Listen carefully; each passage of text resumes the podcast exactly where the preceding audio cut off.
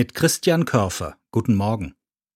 Heute vor 105 Jahren wurde die erste elektrische Verkehrsampel mit den Farben Rot, Gelb und Grün in Betrieb genommen. Am 2. Januar 1919 in Detroit. Oh Mann, musste das sein, wird jetzt vielleicht mancher sagen, wenn er an die Ampeln denkt, an denen er regelmäßig mit dem Auto warten musste. Aber bitte, stellen Sie sich doch mal einen Augenblick vor, es gäbe keine Ampeln.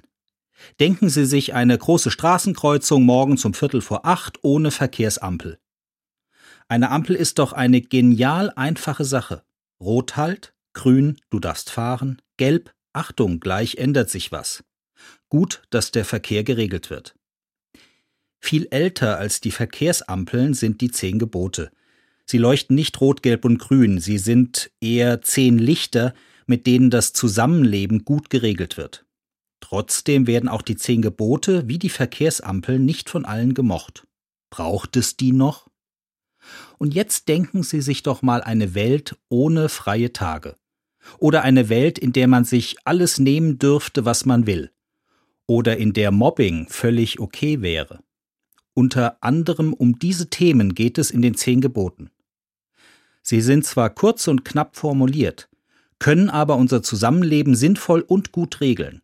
Sie sind Gottes Verkehrsampel für die Welt und viel älter als die in Detroit. Christian Körfer, Mainz, Evangelische Kirche